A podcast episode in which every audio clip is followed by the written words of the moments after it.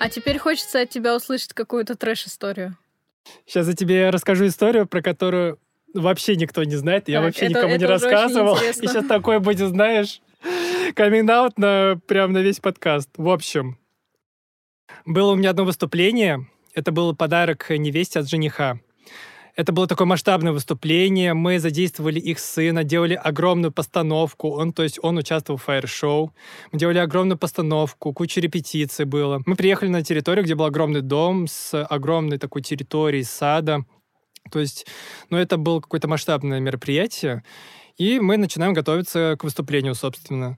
И именно в этот день, у меня было такой один раз, именно в этот день мне так сильно захотелось в туалет.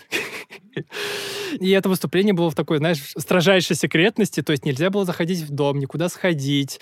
И мы начинаем готовиться, я понимаю, что выступление ну, где-то через час, а мне капец как хочется, я уже не могу терпеть. Я сижу, я не могу стоять на месте. Ну, возможно, было какое-то там несварение, не знаю. В общем, я не знаю, что делать. То есть выступить я точно не смогу, а иначе будет неожиданный сюрприз. Блин, я очень долго терпел, но я не знаю, что делать, и я просто сходил в туалет в этом саду. Сюрприз удался. Я надеюсь, никто не заметил после. Ну, главное, выступили, а потом Да. просто ретироваться Да. быстренько с этого мероприятия. А еще какие-то есть истории, вот даже если не брать с с выступлений, а вот просто из жизни? Слушай, могу тебе рассказать историю из практики. Мы снимали короткий метр, э, и была сцена, где я, как актер, ну я типа актер вот в коротком метре, мы на заднем плане, но актер, он должен и на заднем плане быть актером. То есть даже если ты там где-то стоишь в углу, тебя снимать, тебя почти ты все равно должен играть роль. Мы стояли с подругой, нам нужно было завести диалог.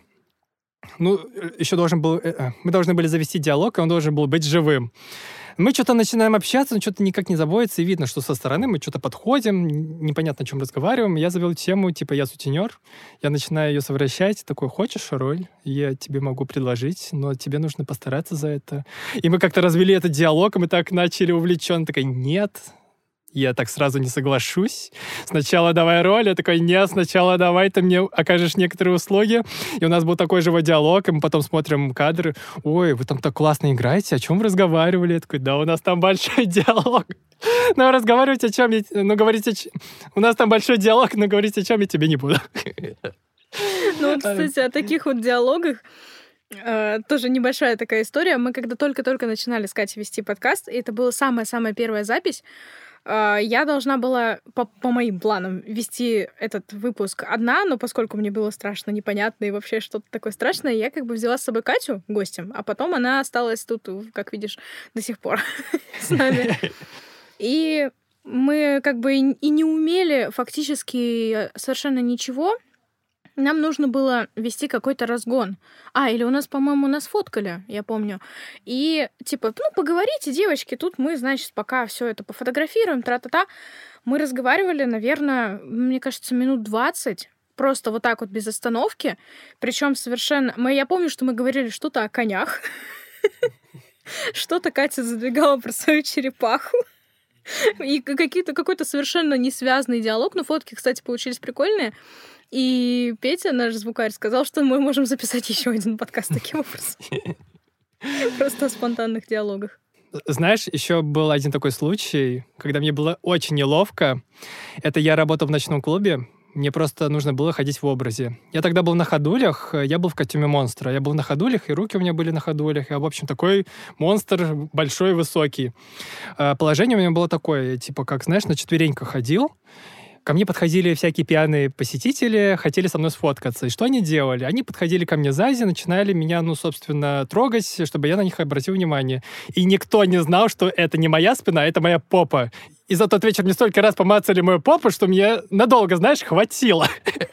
Это темная сторона А я еще, а я еще, знаешь, а я монстр, типа, не говорящий. Я не могу сказать, слушай, хватит уже трогать мою попу. Не, ну так разок, типа, знаешь, чувак, Да. Держите себя А это были разные люди. Это были и девочки, и парни, которые, ой, слушай, надо его как-то попросить сфоткаться. И все подходили, трогали по папе. Ну, ладно.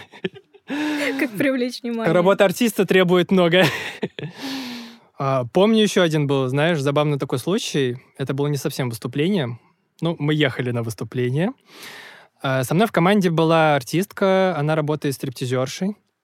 После того, как я с ней познакомился, у меня на самом деле мнение о стриптизершах намного улучшилось. То есть я узнал, кто это- что это за люди, кто они такие. Но не суть. Мы ехали, собственно, на выступление, у нас было очень много времени, и она мне говорит, слушай, а можно мы по дороге заедем там в один клуб, я быстро выступлю, и мы поедем дальше. Я такой, да почему бы и нет? Стоп небольшой. Да. Э, И просто картина маслом. Мы приезжаем на тачке, я выхожу, а там еще был какой-то паренек, тоже молодой. Э, Он очень стеснялся, смотрел на нас. И я выхожу, такой открываю тачку, выходит она, и такой, ну, я жду тебя через 15 минут. Такая, да, я поняла. Я просто себя, знаешь, чувствую таким сутенером, который приходит, выпускает своих девочек и такой, я тебя жду обратно. Я смотрю, роль сутенера тебе зашла. Да.